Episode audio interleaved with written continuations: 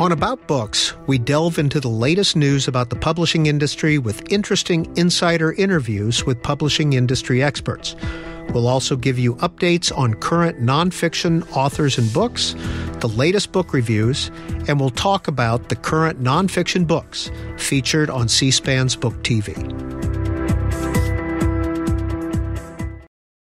This is Rachel from C SPAN's podcast team, along with my colleague Nate. Join us as we celebrate C SPAN's 45th anniversary and our inaugural Founders Day campaign. It all started as a bold experiment on March 19, 1979, when C SPAN first brought coverage of the House of Representatives into living rooms across America. Let's celebrate C SPAN's visionary founders who believed in offering unfiltered access to the inner workings of our political process. From Congress to the White House to the courts and beyond, C SPAN has documented history unfolding without commentary or spin for over four decades. Help us keep it going. Visit cspan.org slash donate today to give a gift in celebration of C-SPAN's Founders Day. Your donation honors the original vision of C-SPAN's founders and helps to advance our mission for years to come. Make your donation today at cspan.org slash donate. Thank you. And welcome to About Books on Book TV. In a few minutes, we'll talk about the sometimes invisible world of ghostwriters, as well as a recent gathering of the ghosts in New York City.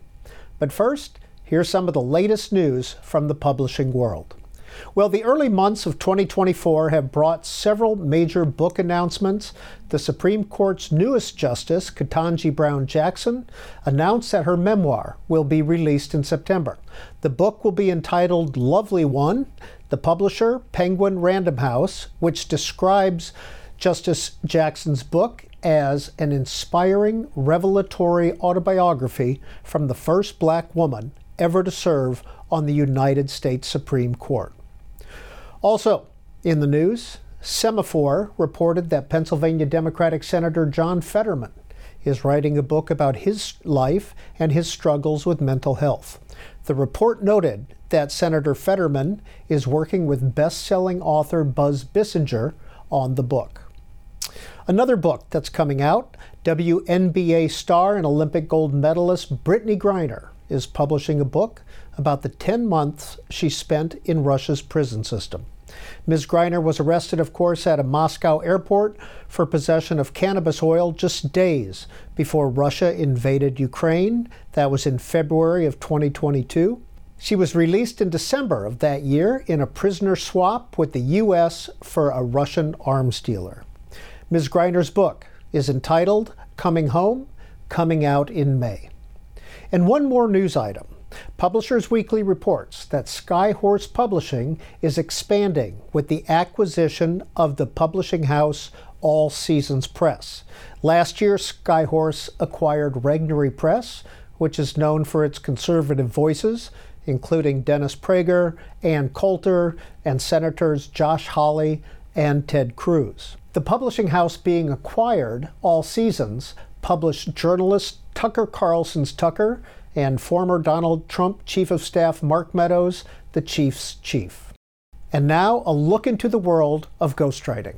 So, Daniel Paisner, I think we all have a basic understanding of what a ghostwriter is, but how do you define it? You know, I I think we are really collaborators of a kind. The other day I was having a conversation uh, with a prospective client.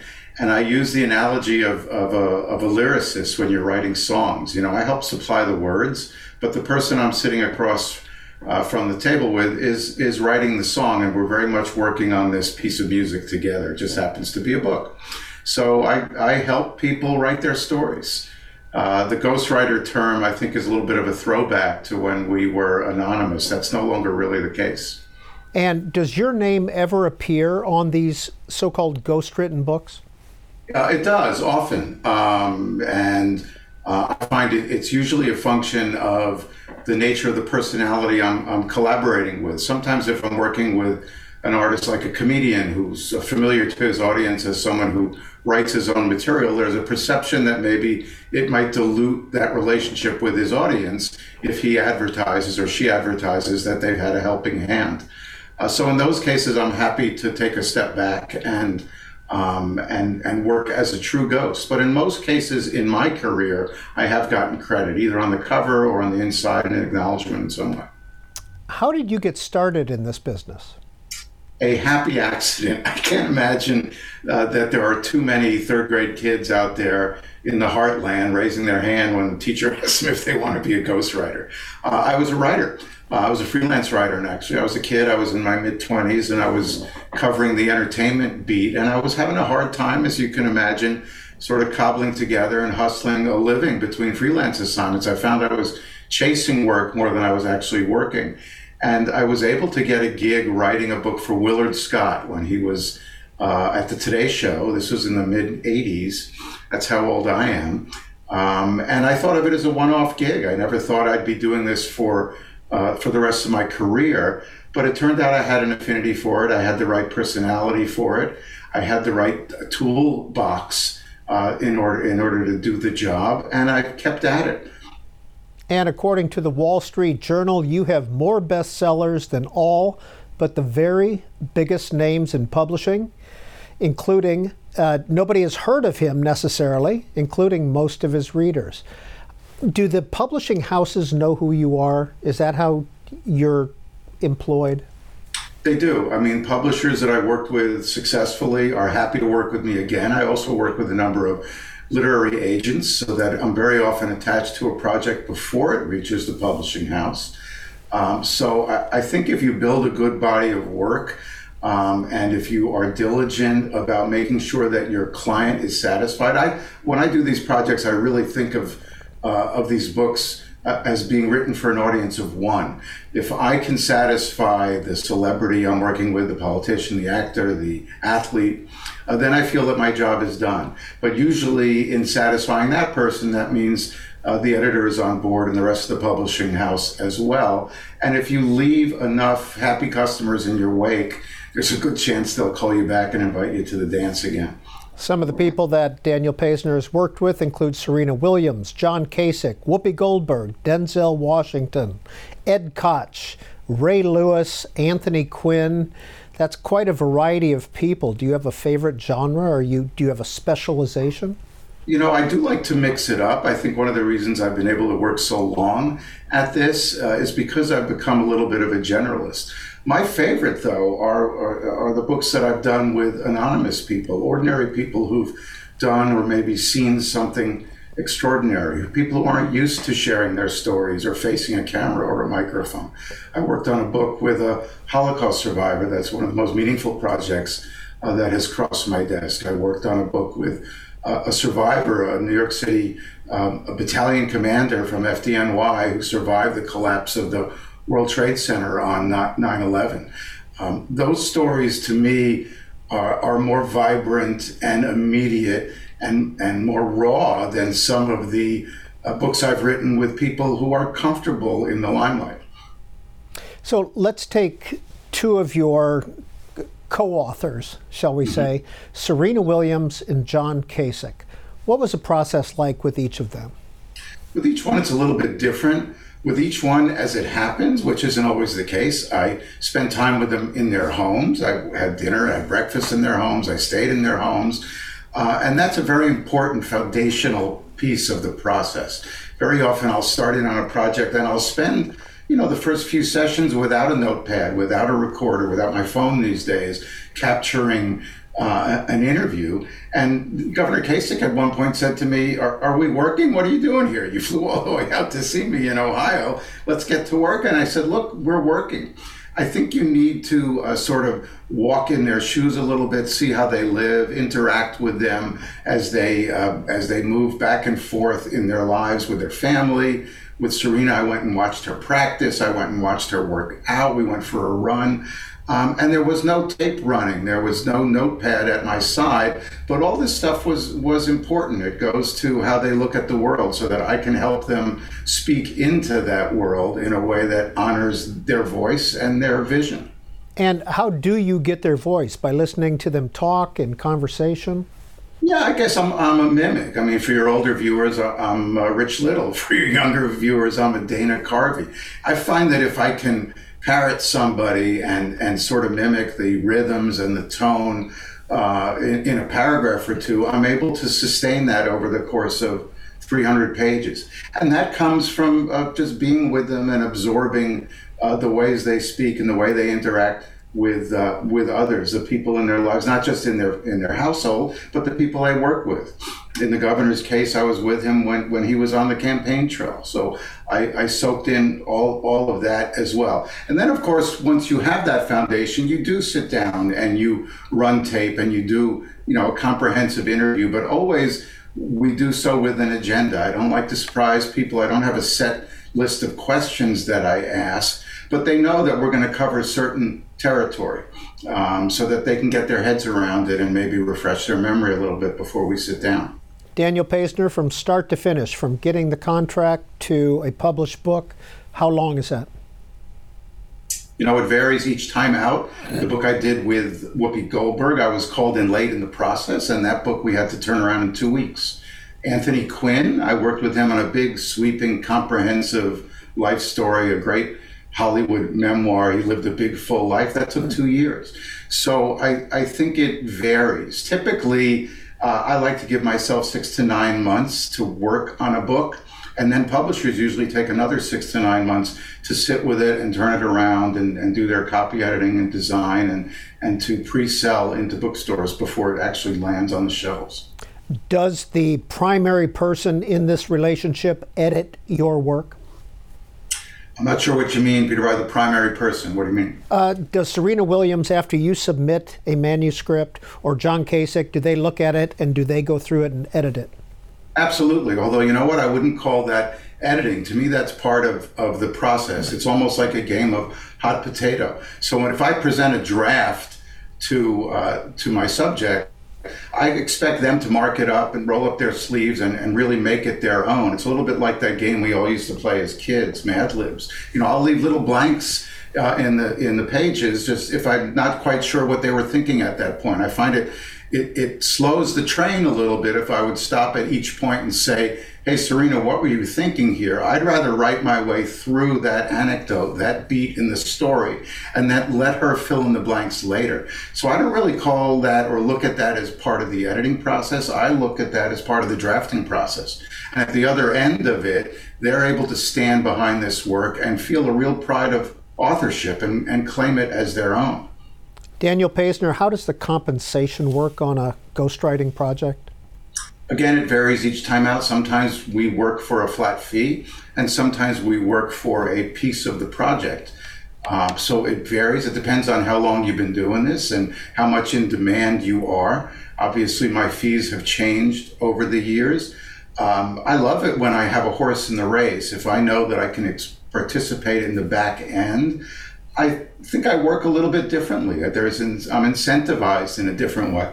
However, you know, if there's a big flat fee, I'm also happy to accept that too. But it but it does vary. Very often when I'm working with someone anonymous, when I'm in at the ground floor before we have a book deal, I'll seek a partnership of some kind uh, because then I feel I never want to feel like I have my hand in my client's pocket. I'd love it to work out so that the money that flows to them also flows in some way to me. So even though I am working for them, I don't want them necessarily to think that they're paying me because I think that infects the relationship in a way that's not helpful to the book.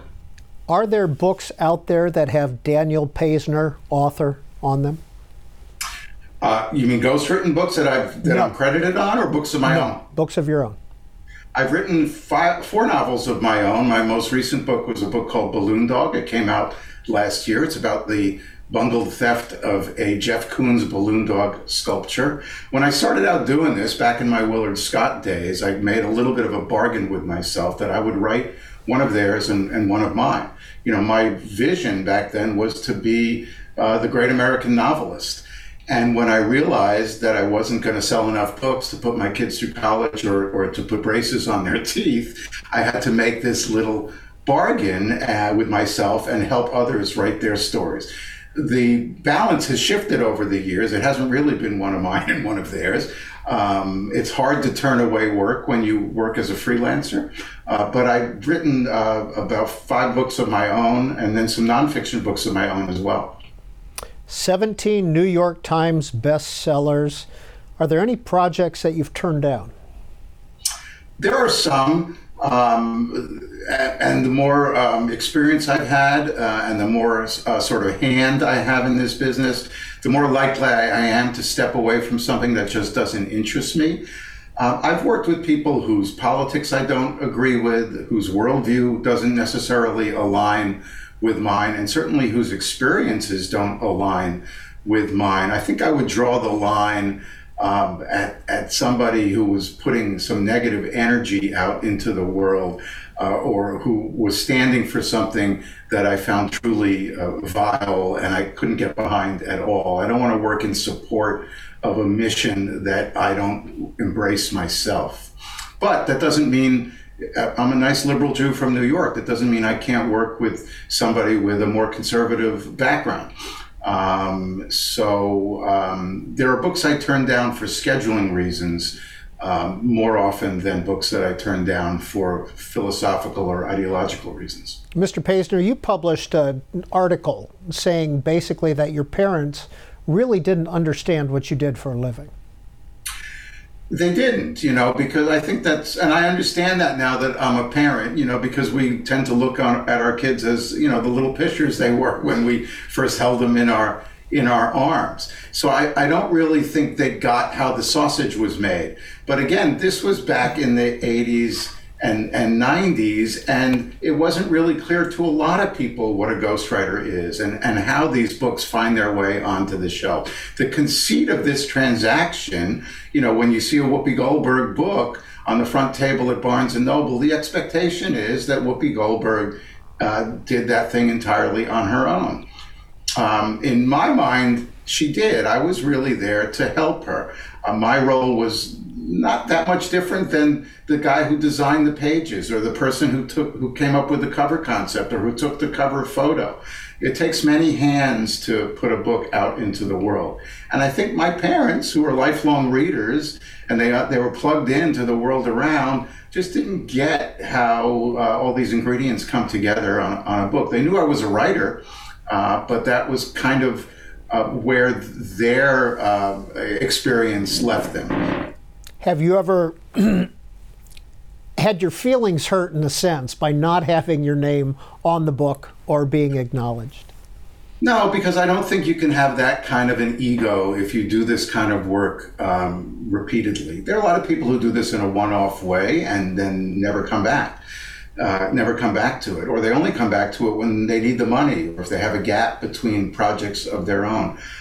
To me, that's never really bothered me. What I really care about is being able to add each book to my resume. If if if I can't use it as a calling card, if it can't advance me to the next book in some way, whether I'm credited on the cover or just gifted with the freedom to tell publishers that I worked on this or that project, then that book doesn't really serve me beyond the paycheck. So if you're looking to build a body of work, I think you need to be able to stand in front of that body of work.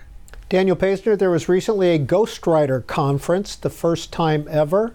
What was discussed? You know, one of the great things about that conference, it was called the Gathering the Ghosts, and it was held in Manhattan in, in January, was the sense of community you know, so many of us work alone, as all writers really do. It's a very solitary profession. So I think there was great value and great takeaway value in being able to just sit and swap stories and share, uh, you know, share stories from the trenches and compare trade secrets. Uh, so more than any one topic that was discussed, and of course there were panel discussions throughout the day, and the organizers are already planning next year's event with with more panels. To me, the most meaningful takeaway was was the fact that there are others uh, like me out there, and that we can find strength and safety in numbers. Uh, so to me, there was a great benefit in just the collegiality of that event. How has your profession changed since you worked with Willard Scott in the mid '80s? I think what's changed, uh, social media, I think, has changed the transaction a little bit. You know, if you think about how people read, how, how you read, a lot of people, it's a very intimate exchange, right? We read in bed, we read in the bathtub, we read on the toilet, you know, and, and, and the ways uh, celebrities now interact with their fan base through social media, there's an expectation that they be completely open and completely candid and completely honest. So I think if you look at the Andre Agassi book, which came out the same season as my uh, Serena Williams uh, book did, and very often we uh, those books were reviewed together because they were the two big tennis titles that year. That book was famously raw, and you know Agassi kind of s- threw his own father under the bus, threw the sport of tennis under the bus. He bled on the page, and opened a little bit of a vein here, and he wrote this searing, honest portrait of what his life was like as a professional athlete, a life he didn't always embrace. And I think that was kind of a turning point in the sports memoir that you now see in other celebrity memoirs as well. Readers have been conditioned to expect um, their celebrity subjects to lay bare the stuff of their lives. Uh, so I think the transaction is different. Back in my Willard days, it was a little bit more benign. It was jolly. It was happy. It was an extension of whatever that celebrity brand was going into the project. Now I think people want to look behind the scene, behind the uh, behind the screen a little bit, and see something new and something fresh and something that's more intimate. Is there an ethical standard for ghostwriters in your view? Well, you know, I'm, I'm not sure what you mean by that, Peter. It's, it, you know, we're not really journalists. We're sort of journalism adjacent. My ethical standard is uh, that everything that we include in the pages of our book need to be true, 100% accurate. But that also doesn't mean that the, my celebrity clients are required to tell all. They're entitled to keep something close to their vest. If they don't want to go there, they don't need to go there. Uh, so the ethical standard I bring uh, to the table when someone works with me is look, if you're going to tell a story, we need to make sure and put every effort into making sure that that is as accurate as possible. And if you're unsure of how events unfolded, there are people in your world, uh, people adjacent to your world that we can talk to to corroborate your recollection of events. Mr. Paisner, what's your podcast? My podcast is called As Told To, the Ghostwriting Podcast. It's available wherever podcasts happen. And I had this idea that it was interesting to talk to other idiots like me about about ghostwriting. There are um, there are sort of universal truths I think that apply to storytellers of all kind. And what I found about 40 or 50 episodes into this enterprise, we're now in our third season, uh, is that there are stories to be told that are also interesting by all artists and creatives who work on behalf of someone else's voice or someone else's vision. So that would include songwriters or speechwriters or late night comedy writers, people who sling jokes for six bucks a pop to Phyllis Diller. Um, so a, a, lot of us uh, struggling writers never get beyond that struggling writer phase, and we need to hustle and we need find to find ways to cobble together a living that allow us to write the books that we want to write, like my like my four novels. So it's a great conversation. It's an ongoing conversation, and I'm looking forward to another few seasons of it. New York Magazine called him the world's most prolific ghost. Daniel Paisner is a ghostwriter and an author. We appreciate your being on Book TV. Thanks for having me on, Peter. And you're watching About Books, a program and podcast produced by C SPAN's Book TV. Well, each week dozens of new books are published. Here's a few recent ones. Historian and award winning Lincoln biographer Allen Guelzo is out with his latest book on the 16th president. It's entitled Our Ancient Faith Lincoln, Democracy, and the American Experiment. Mr. Guelzo is a three time winner of the Gilder Lehrman Lincoln Prize, awarded for scholarly studies of Abraham Lincoln.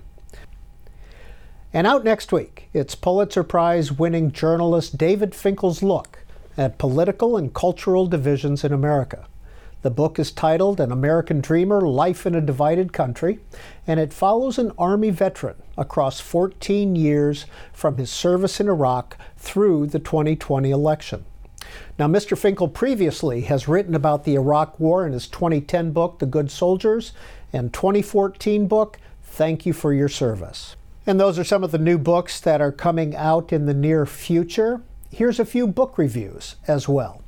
The Daily Mail's Charlie Spiering is out with a new book. It's a critique of Vice President Kamala Harris, her political career, and her potential path to the White House. The book is entitled Amateur Hour.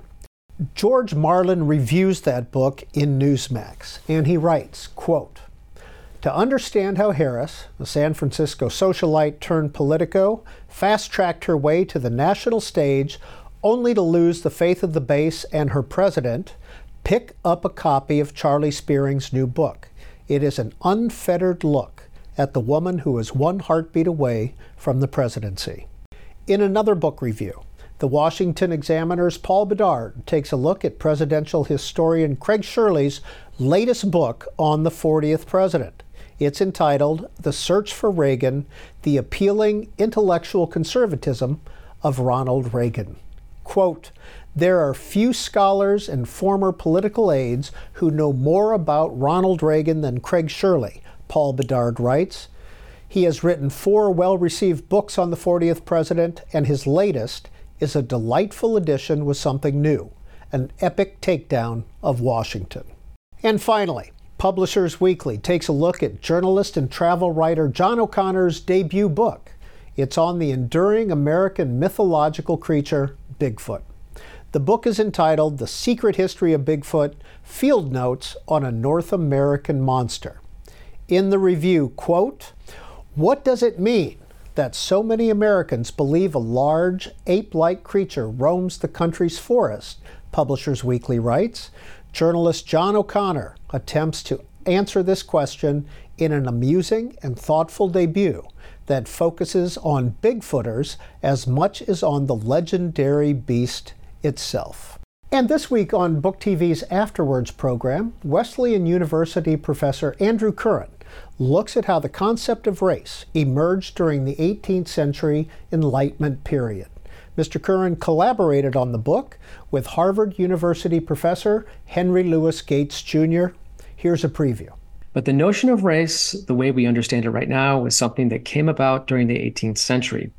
And this is actually a micro history and a macro history of that phenomenon when you think about it because you have a, a contest, and the contest is not simply a contest, it is um, a scientific academy or science in general claiming the right to to uh, determine what exactly each category of human on the planet was worth mm-hmm. and what its significance was and what its origin was. For the longest time, first, the, the term race didn't mean race in the same way we understand it. If you said the word race in 1720 or 1680, most people would say, would think that, oh, maybe that person's talking about a race of dogs or mm. a race of horses. Okay, or, animals. Or possibly a race of kings, a race of ah. nobles. And so there is the idea of lineage and bloodlines, but you never talked about groups of people uh, as races. The terms used for say the inhabitants of sub-Saharan Africa might be um, nations, peoples, um, or as things became a little bit closer to natural history and science, maybe varieties. And the word varieties is a really interesting word. Um, it, it's actually kind of closer to reality in some ways because uh, the word variety is a botanical term, which implies cross fertilization, and a whole range of different possibilities and phenotypes. Whereas the word race implies a certain limited number of groups and lineages. Um, it's a it's a zoological term. So you'll notice that the uh, the contest didn't ask for you know what is the source of race. It's asking about skin. Mm-hmm. It's asking about hair, but it's really asking about something we're called we would call race now because it's it's science uh, claiming the right to to do this, to say who people are, as I just said. And a reminder that After Words airs every Sunday evening at 10 p.m. Eastern Time. Well, thanks for joining us for About Books, a program and podcast produced by C SPAN's Book TV. Book TV will continue to bring you publishing news and author programs. And a reminder that you can get this podcast on the C SPAN Now app. You can also watch online anytime all of Book TV's programming.